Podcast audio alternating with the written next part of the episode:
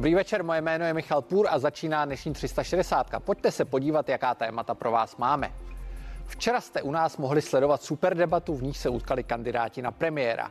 Klání dominovali střety nejvážnějších uchazečů o post předsedy vlády. My do zvuky debaty probereme s novinářem Petrem Kolářem a politologem Lukášem Jelínkem. Německá SPD sice v parlamentních volbách zvítězila, ale není vůbec jisté, že se její lídr Olaf Scholz stane kancléřem.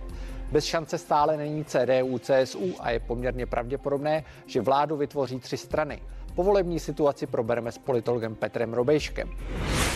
Velkou Británii zaskočil nedostatek pohodných hmot. Před čerpacími stanicemi se tvoří dlouhé fronty a mnohdy není ani benzín, ani nafta.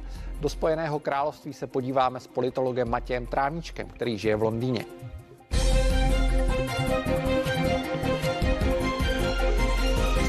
Do voleb zbývají necelé dva týdny a kampaň jde pomalu, ale jistě do finále. Včera jsme vám nabídli super debatu osmi lídrů a nebyla v ní nouze o emoce a střety.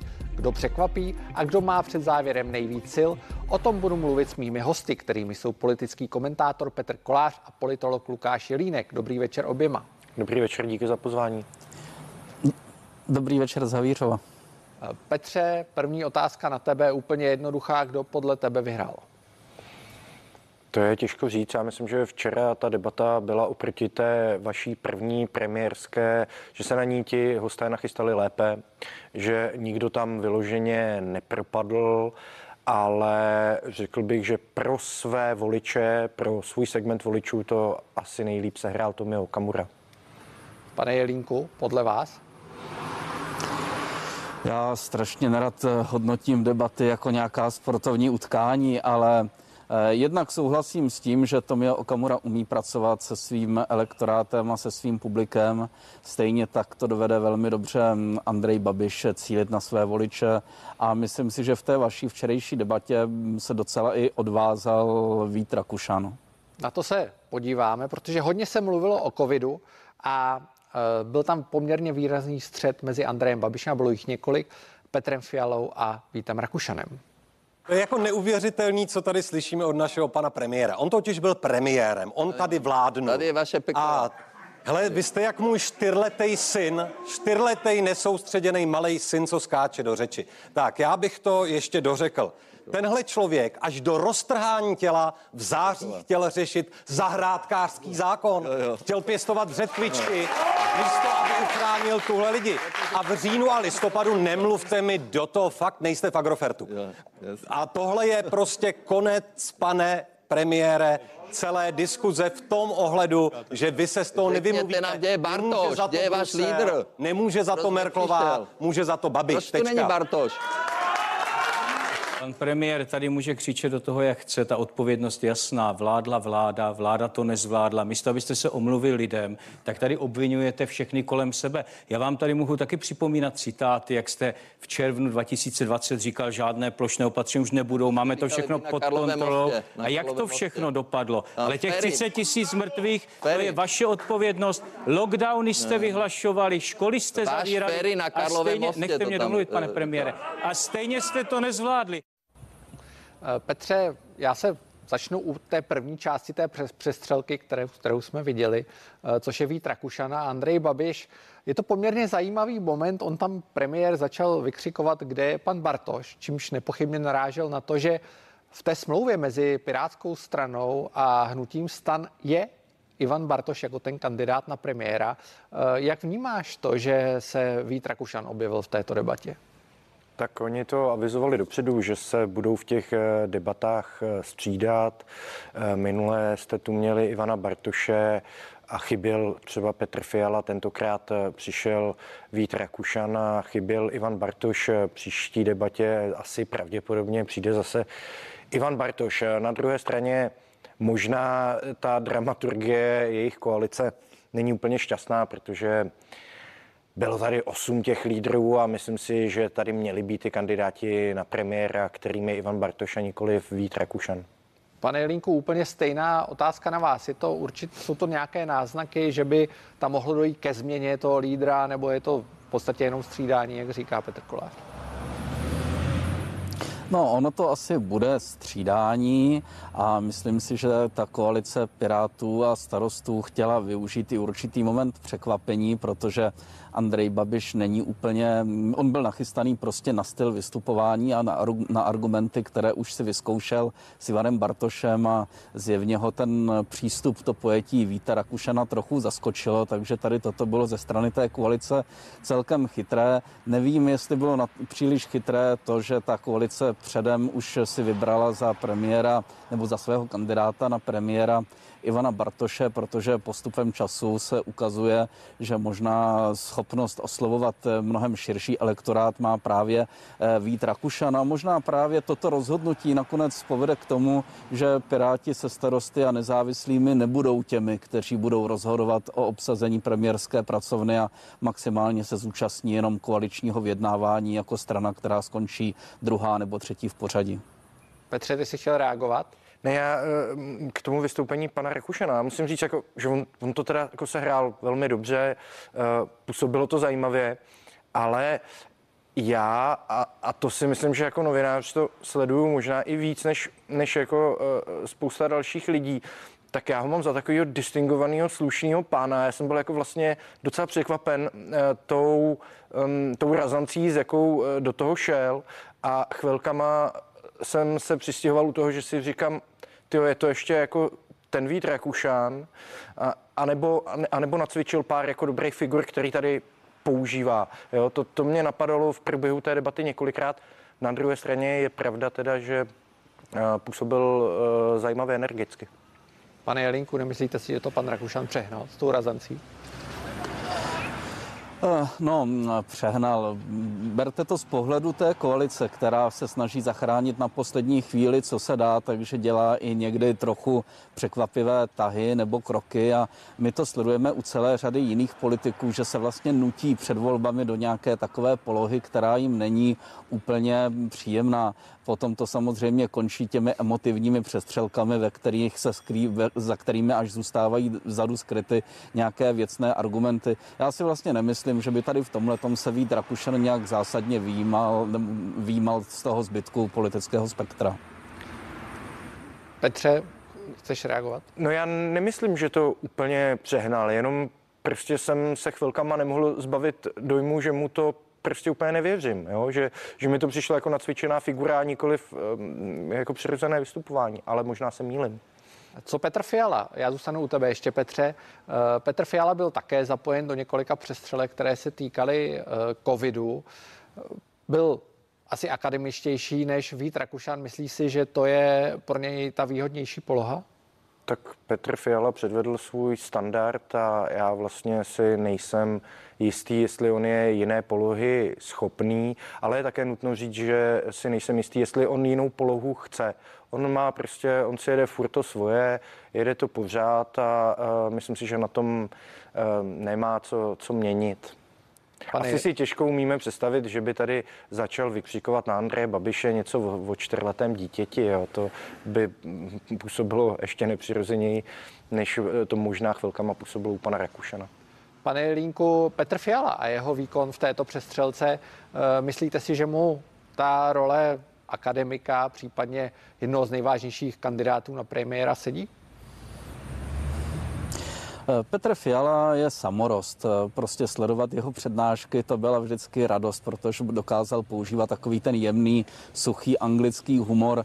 V okamžiku, kdy má tímto způsobem oslovovat voliče, tak je to samozřejmě problém. Je to zábava nebo atraktivní pro určité úzce vymezené publikum. Já nevím, kolik je tady takových distingovaných konzervativců, na které může Petr Fiala cílit. Eh, na druhou stranu, eh, myslím si, že to, co se mu asi dá přičíst dlouhodobě k dobru, je taková, taková ta autentičnost. Právě to, že on si vlastně na nic nehraje, že on si skutečně jede po té své vlastní linii a doufá, že ta jeho mm, na odiv dávaná spolehlivost a serióznost, že voliče zaujme. A svým způsobem to vlastně může být pravda, protože čím víc přestřelek bude probíhat mezi Andrejem Babišem nebo e, Ivanem Bartošem nebo Vítem Rakušanem, případně Tomiem Okamurou, tak tím víc se může celá řada znechucených voličů spíše pohlížet po někom, kdo, kdo mluví relativně klidným hlasem.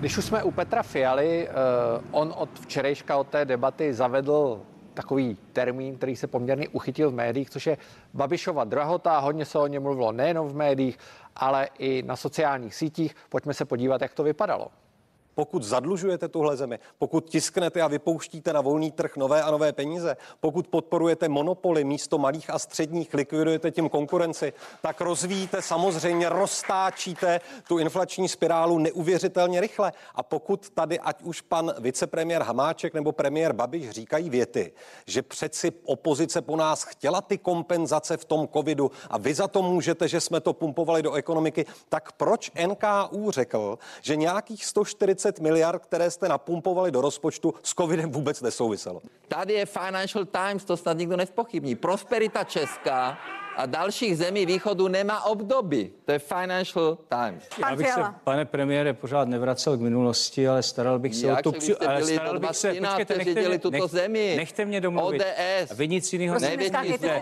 Ale vy byste se měl spíš starat...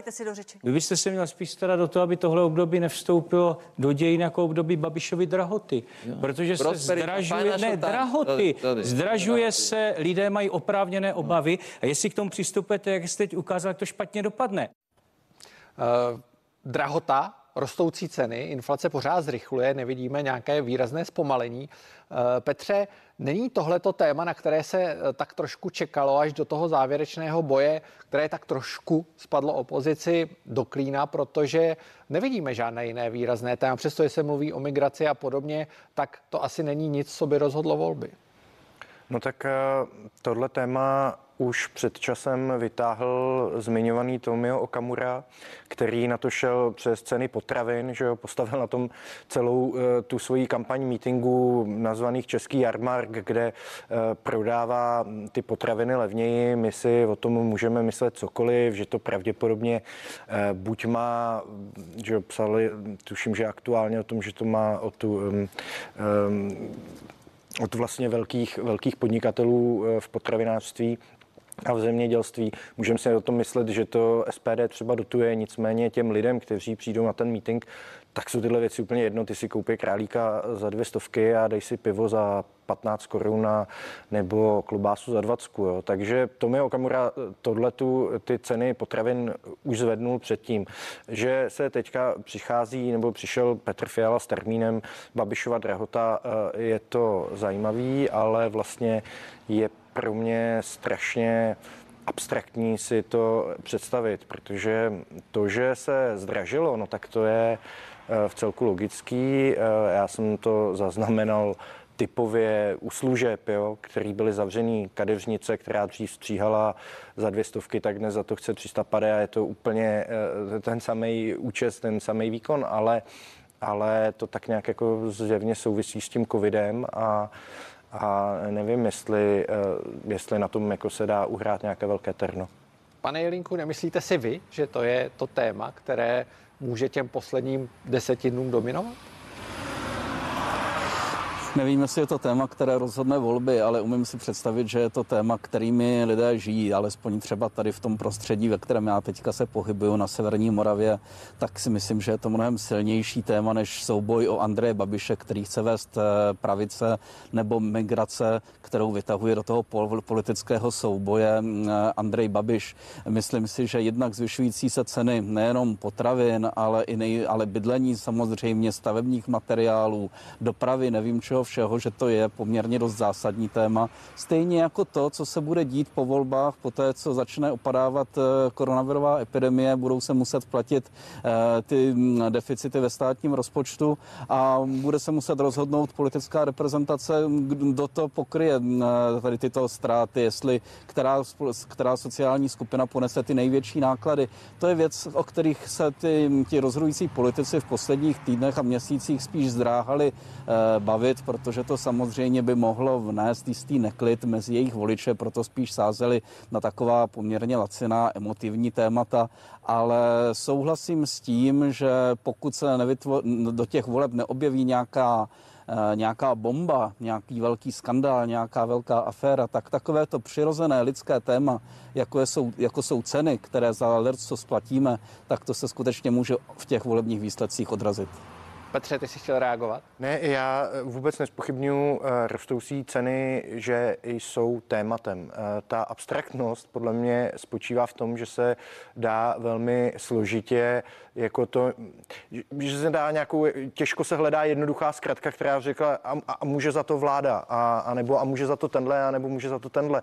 Právě proto že v tom eh, byl koronavirus a ostatně to zaznělo i v té debatě, kdy Andrej Babiš se zároveň hájil kolik eh, přidali důchodcům, eh, což je nesporné a a těžko si umím představit, že, že prostě se to dá udělat jenom takovou zkratkou. No.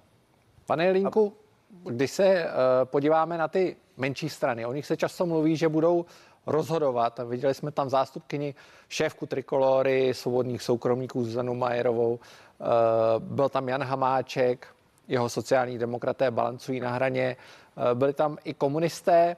Kdo podle vás je v nejlepší formě z těchto těch hráčů? No já bych to nerad pojím, posuzoval na základě tady této jenom debaty, protože tam eh, jednak samozřejmě ten větší prostor pro sebe opanují ti skutečně silní lídři silných stran Eh, je vidět často u těch reprezentantů těch malých vycházejících subjektů, že se teprve politiku učí a že se teprve učí nějaké komunikační vzorce a vytahovat eh, programové taháky. Naopak Jan Hamáček je v rámci sociální demokracie jedním z těch nejnudnějších politiků, takže tam se asi taky nedalo moc předpokládat, že udělá eh, díru do světa ve střetu s lidmi, jako je Andrej Babiš, Tomio Okamura nebo Vít Rakušan. Ale myslím si, že samozřejmě zaprvé platí ta teze, že rozhodne to, kolik těch malých stran se do poslanecké sněmovny dostane, eh, o tom, kdo nakonec sestaví a jak orientovanou vládu. A tady z těchto mm, menších stran, tak myslím si, že jistou šanci na mm, politickou záchranu mají mm, komunisté se svým posledním tím zbývajícím pevným voličským jádrem okolo 5%. Eh, v případě sociální demokracie si nejsem tak úplně jistý, ačkoliv třeba ta kampaně Jany Maláčové v Praze a na sociálních sítích je dost vidět a přitahuje to pozornost k ní a k sociální demokracii, kterou respektuje, kterou reprezentuje. No a v případě třeba přísahy Roberta Šlachty, tam mám obavu, že ty voliče, o které on soutěží s Andrejem Babišem, dokáže mnohem lépe zaujmout a na svoji stranu přitáhnout stávající premiér protože už ví, už zná ty finty, které na tento elektorát platí.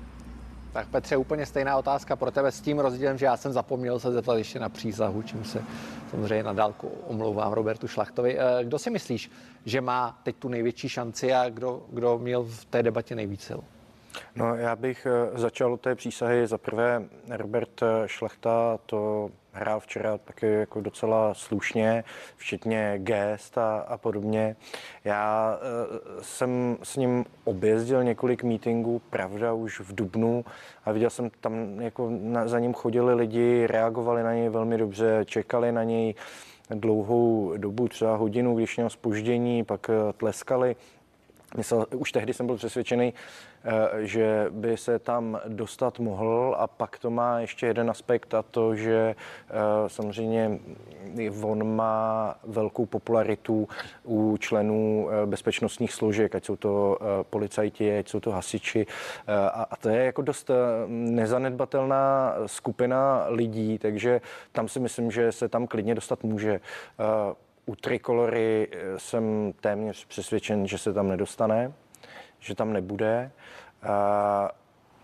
U sociální demokracie si stále myslím, že byť těsně, třeba z 5,1%, ale že tam budou. A znovu odkazuju ke krajským volbám, které byly už také po první vlně korony a kdy na tom sociální demokracie nebyla o moc líp než dnes a přesto uspěla v osmi krajích. To by jí asi ve sněmovních volbách stačilo, pokud v tom bude nějaký velký typu Moravskoslezský nebo jeho Moravský, protože v Praze podle mě žádné trno neudělají. A komunisti, myslím, že nějakou setrvačností to přelezou taky byť taky těsně. Tak, já vám oběma děkuji za rozhovor. My jsme za chvíli zpátky, zůstaňte s námi. Děkuji za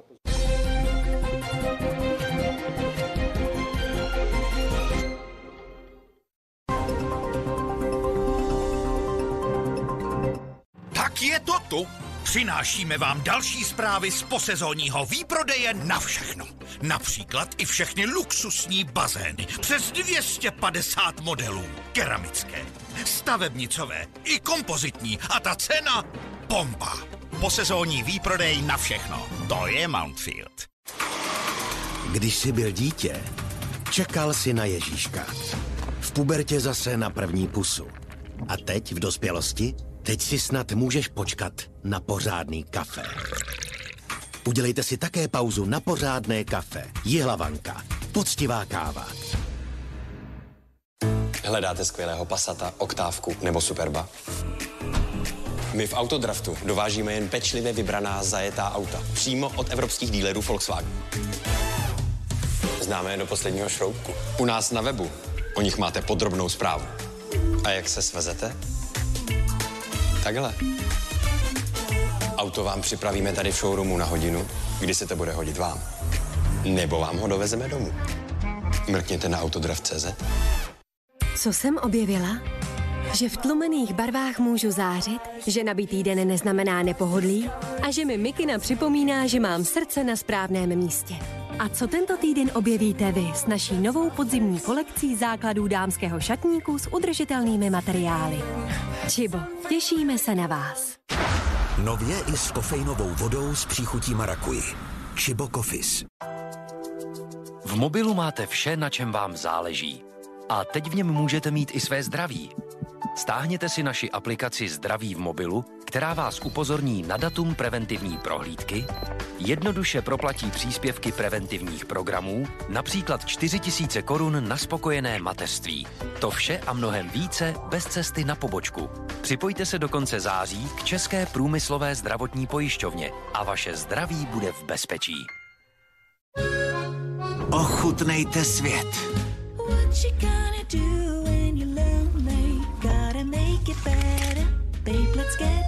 Delikatesy s francouzským šarmem už čekají jen na vás. Od pondělí v Lidlu najdete makronky za 89,90, máslový croissant za 5,90 a salám s vlašskými nebo lískovými ořechy za 69,90. Lidl. Jednička v čerstvosti. Když vyjedete na cestu s novým vozem, je to zážitek. Přitom nemusí být vyloženě nový. Vozy jako nové najdete na webu škodaplus.cz. Škoda Plus. Mění mínusy ojetých vozů na plusy. Darkness and daylight, pleasure like a smile.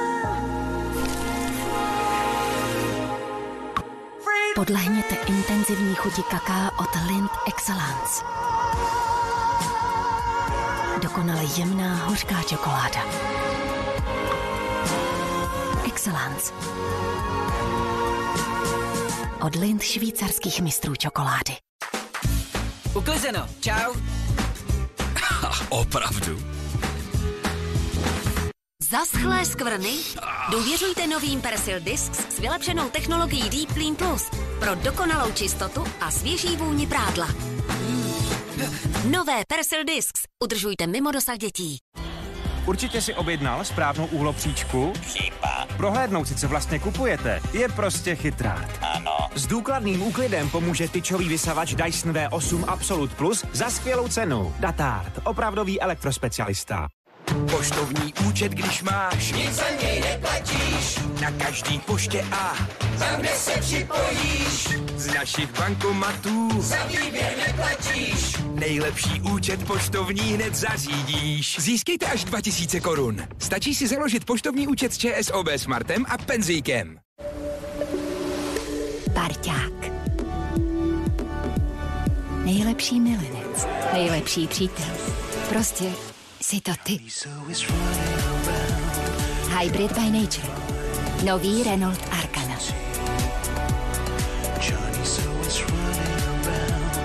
Nový Renault Arcana nyní i jako hybrid a stále již od 5990 korun měsíčně. Přijďte na testovací jízdu v rámci dnů Arcana. Můj gelový vynález pro brilantně čistou toaletu. Ale Brev zná snadnější způsob. Nový brev Brilliant Gel All in One. Účinná čistící síla, ochrana před nečistotami, svěžest a působivý lesk. Absolutně brilantní. Nový brev Brilliant Gel All in One. Jednoduše brilantní.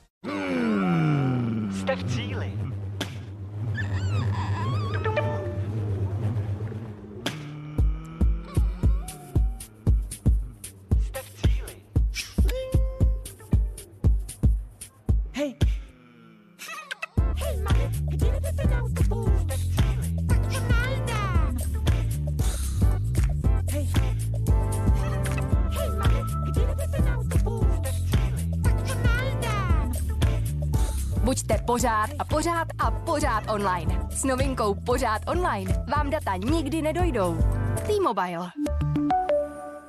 OK, prémiová doprava zdarma. Nechte si přivést třeba výrobky Hisense, které jsou nyní se slevou 11%. OK.cz Jsme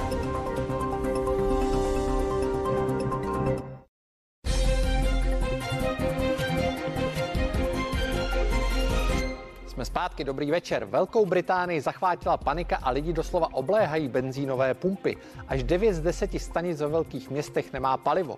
Na vině jsou výpadky v zásobování, protože cisterny nemá kdo řídit a vláda zvažuje, že povolá armádu.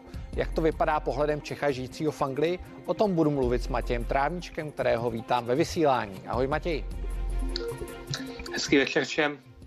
Eh, Co se vlastně v Británii děje? Tady to vypadá poměrně dramaticky při pohledu za kanálem takzvaně. Jak to vypadá ve skutečnosti, protože občas se ta mediální realita liší?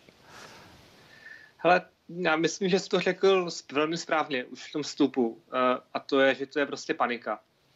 Eh, Ta, to znamená, ono reálně na těch pumpách, aspoň teda podle oficiálních vyjádření od jakoby, lidí z anglického eh, automotoklubu, anglické obdoby automotoklubu, tak eh, vlastně jako by to nebylo tak, že by toho benzínu bylo málo, ale prostě nějak se začala šířit zpráva, že prostě není, nebude benzín, tak lidi vyrazili houfně, tady jak můžete, eh, můžeme všichni vidět na těch obrázcích, které pouštíte, k nejbližším benzinkám, aby si prostě nakoupili benzín. A začaly vznikat, vznikat kolony, lidi toho benzínu nakupovali hodně a tím pádem vlastně jako, že už jako nebyl nebo přestával být na některých těch místech. Samozřejmě ono se to taky jako liší eh, část země od země, od, od jiné části země a benzinka od, od, od benzinky.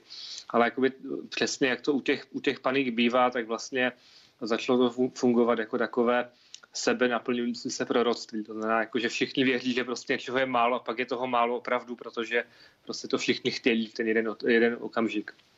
Kdo podle tebe tu paniku způsobil? Protože já jsem četl skutečně o benzínových stanicích, které prodají třeba 8 tisíc litrů benzínu denně a teď prodají třeba 60 i víc tisíc litrů, což je neskutečný rozdíl. E, jsou to média, jsou to sociální sítě, nebo kdo je to? Hele, já jako úplně bych asi jako neuměl teďka jako vzít prst a ukázat na nějakého jednoho, jednoho výníka a, a říct, ale tenhle ten za, za to může. A asi ani nikdo takový nějak jako neexistuje, že by jako nějaký jeden výnik takhle existoval, ale jako samozřejmě může to být prostě vliv toho, že dneska žijeme v době, kdy se informace šíří velmi rychle a velmi snadno, kdy prostě lidi uh, propadli tomu dojmu. Ono to může souviset i trochu s tím, s tou předchozí atmosférou, která už vlastně začala někdy koncem léta, kdy vznikaly nějaké zprávy o tom, že eh, v obchodech prostě z důvodu prostě problémů v zásobování, eh, že byly hm, horší, horší eh, nabídka nebo, nebo méně prostě zboží v regálech. Ono i v českých médiích bylo vidět, tehdy vycházely zprávy, že o, o prázdných regálech, já, já třeba jsem to nezažil na vlastní kůži, jo? my jsme prostě šli normálně do obchodu a tam prostě všechno bylo. Takže se mi o tom neúplně jako dobře mluví, že by jako něco takového jako bych já sám osobně zažil. A, ale to mohlo být jakoby další věc, jo? protože vlastně o těch problémech s tím, jak bude jako složité zásobování, eh, tak to jakoby provázelo celou dobu tu, tu kampaň. Jo? No, tady dokonce existovaly ze strany různých jako těch zastánců toho, že Británie nemá jako vystupovat za žádnou cenu z EU, tak existovaly takové jako eh, zprávy a zkazky o tom, jak eh, v momentě, kdy vystoupíme, vystoupí Británie z EU, tak prostě budou stát kamiony. Od, od Londýna až, až do Douvru, tak prostě to bude celé zasekané kamionama, což vlastně se nikdy nestalo, ale uh, říkám to tady spíš proto, že to je prostě podle mě nějaké jako podhoubí, které zatím vlastně, jo, že ty lidi tady poslouchají o různých problémech, s, s, možných problémech se zásobováním prostě už prostě několik let, takže už jsou na to jako na to natrénovaní a nacvičení a možná to se hrálo roli, jo, že prostě tam nějaká malá zpráva, které by si normálně řekl, hele, to hraje roli, tak prostě už spousty lidí tím, jak jsou tímhle tím už jako zmasvirovaní, tak prostě řekli, jo, tak hele, jdeme, jdeme, jdeme radši koupit uh, hnedka benzín, protože prostě třeba nebude. U toho benzínu je zjevné, že toho benzínu je dost, což říká i vláda. Akorát problém, a to taky vláda připouští, je v tom, že je nedostatek řidičů kamionů, kteří by ten benzín odvedli k těm čerpacím stanicím. E, to se děje proč? Je to důsledek Brexitu nebo něčeho jiného? A teď se k těm benzínkám ani nemusí dostat, jo? tím, jak jsou v obležení těch aut. Takže jako to je další problém. Já jsem tohle to jsem třeba zažil na, teďka o víkendu na vlastní kůži, kdy uh, jsme prostě měli problém jako místama projet uh, autobusem, protože prostě křižovatky a ulice byly, začínaly být blokované autama. Ale zpátky k té tvojí otázce, Uh, jo, je málo asi řidičů teďka, nákladních aut a kamionů. Vláda na to už teďka reaguje s tím, že přichází s nějakou iniciativou, která vlastně by měla znamenat, že nějakých až 10,5 tisíce takových jako rychle vydaných pracovních víz a pracovních povolení prostě bude, bude vydáno, aby právě jakoby Eh, mohl být ten nedostatek těch řidičů saturován prostě lidma, lidma ze zahraničí, což eh, samozřejmě eh, je nějakým způsobem to souvisí s Brexitem, ale taky to souvisí prostě s, s, s pandemí covidu, kdy tyhle ty dvě věci se nějak jako, že sešly v jeden čas a teď prostě jako, co jako řešit a porovnávat, jako je tohle to jenom ten Brexit, nebo je to i ten covid, je to víc ten covid, je to víc ten Brexit. Takže je to uh, hodně, hodně složité ale samozřejmě nějaký ten vliv prostě toho, toho tam bude, protože prostě spousta lidí uh, třeba přišla o práci nebo, nebo, si, nebo se rozhodla, že prostě nebude chtít uh, dál být v Británii a tak dále. Mění se v důsledku těchto problémů, které jsou zjevné, nějak podpora Borise Johnsona a obecně podpora konzervativců? Ono, eh, teď, tak to se stalo teďka o víkendu, takže vlastně nemáme ještě k tomu nějaké, nějaké čísla, které by prostě byly nějak, jako by, by tohle to dokázali zohledňovat ale k určitému poklesu, poklesu důvěry uh, tam uh, koncem, koncem leta, leta došlo, uh, ale zase souviselo to s tím, s těmihle problémy, jak už jsem o nich mluvil v tom, v tom zásobování, i s některými dalšími jevy. Jo. Tady uh, zase jako ne, nesmíš to brát tak, že by prostě každý angličan nebo každý volič tady se vol, bu, ráno budil a večer usínal s tím, uh, jako co Brexit a co Brexitová politika. Spíš ty lidi tady se rozhodují uh, podle aktuálních uh, podle aktuálních svých nějakých uh, svého života, životních situací dopadů na sebe. Jo. Takže třeba mnohem větší dopad, než celé tady tohleto, o čem se dneska nebavíme, tak uh, na nějakou podporu konzervativní strany tady třeba mělo aktuální uh, dění okolo plánovacích povolení za, ohledně výstavby, ohledně toho, kdy vlastně na trhu chybí byty, podobně jako v Česku. Vláda to nějakým způsobem chce řešit a vlastně jako všichni jako jsou happy, aby byly nové byty, ale nikdo nechce, aby se stavilo u nich jako jakože tebe na zahradě za, za domem. Jo? To znamená, tady se tomu říká not in my backyard. Jo? To znamená, jako ne, ne na mém zadním dvorku. To znamená spousta, a bylo to už právě v létě, kdy uh, takhle strana prohrála ty doplňovací volby, kdy uh, ten hlavní důvod prostě bylo to, byl, byl, byl tady v tomhle To znamená, uh, ano, teďka vidíme nějaký jako pokles důvěry, uvidíme, co se bude dít dál, ale už jako netvrdil bych to, že prostě jako tím hlavním výnikem je, je jenom ta situace teďka v zásobování. A zároveň, ještě to se sluší dodat, ono ten propad není nějaký jako, jako velký. Jo. Prostě pořád eh, to je takové, že by že by buď konzervativní strana podle průzkum vyhrála volby, anebo že by to bylo neck, jo, na velmi těsně uh, s Labouristama. Uh, ale, takže asi tak. Když poprosím tě o velmi stručnou odpověď, se blížíme ke konci. Mm-hmm. Existuje nějaký tábor, který říká, a to já nevím, tam se tebe. Pojďme se vrátit do Evropské unie. Jo, jako samozřejmě, tady prostě takový nějaké jako názory jsou, ale v zásadě to jsou jako marginální, marginální politické proudy. Jo, jako možná jako prostě v rámci Labour bys našel nějaké takové lidi, kteří prostě jako extrémně jako tohle chcou, ale jako spíš ta obecná nebo jako úplně drtivě obecná atmosféra v té politice dneska tady je, že jako už je to daný, že je to zahraný a prostě jako jdeme dál a, a spíš ta debata se, se vede o tom, jakoby jak, vybud, jak budovat tu zemi zpátky po té pandemii, co s tou zemí udělat, jak posílit zdravotnictví, co udělat se školstvím a tak dále. Jako není to už zdaleka tak, že by e, tou politikou primárně hýbal Brexit nebo nějaká migrační nebo jiná obecně zahraniční e, politika. Já ti moc krát děkuji za rozhovor a přeji hezký večer do Londýna.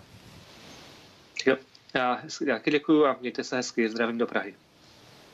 Sledujte nás dál, ještě probereme výsledky německých voleb, které symbolicky uzavírají éru kancléřky Merklové. A nakonec řekneme, s čím bude příští rok hospodaři stát.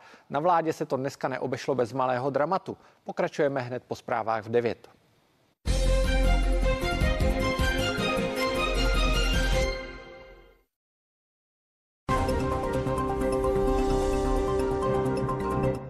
Nový den, to je ranní spravodajský blok na CNN.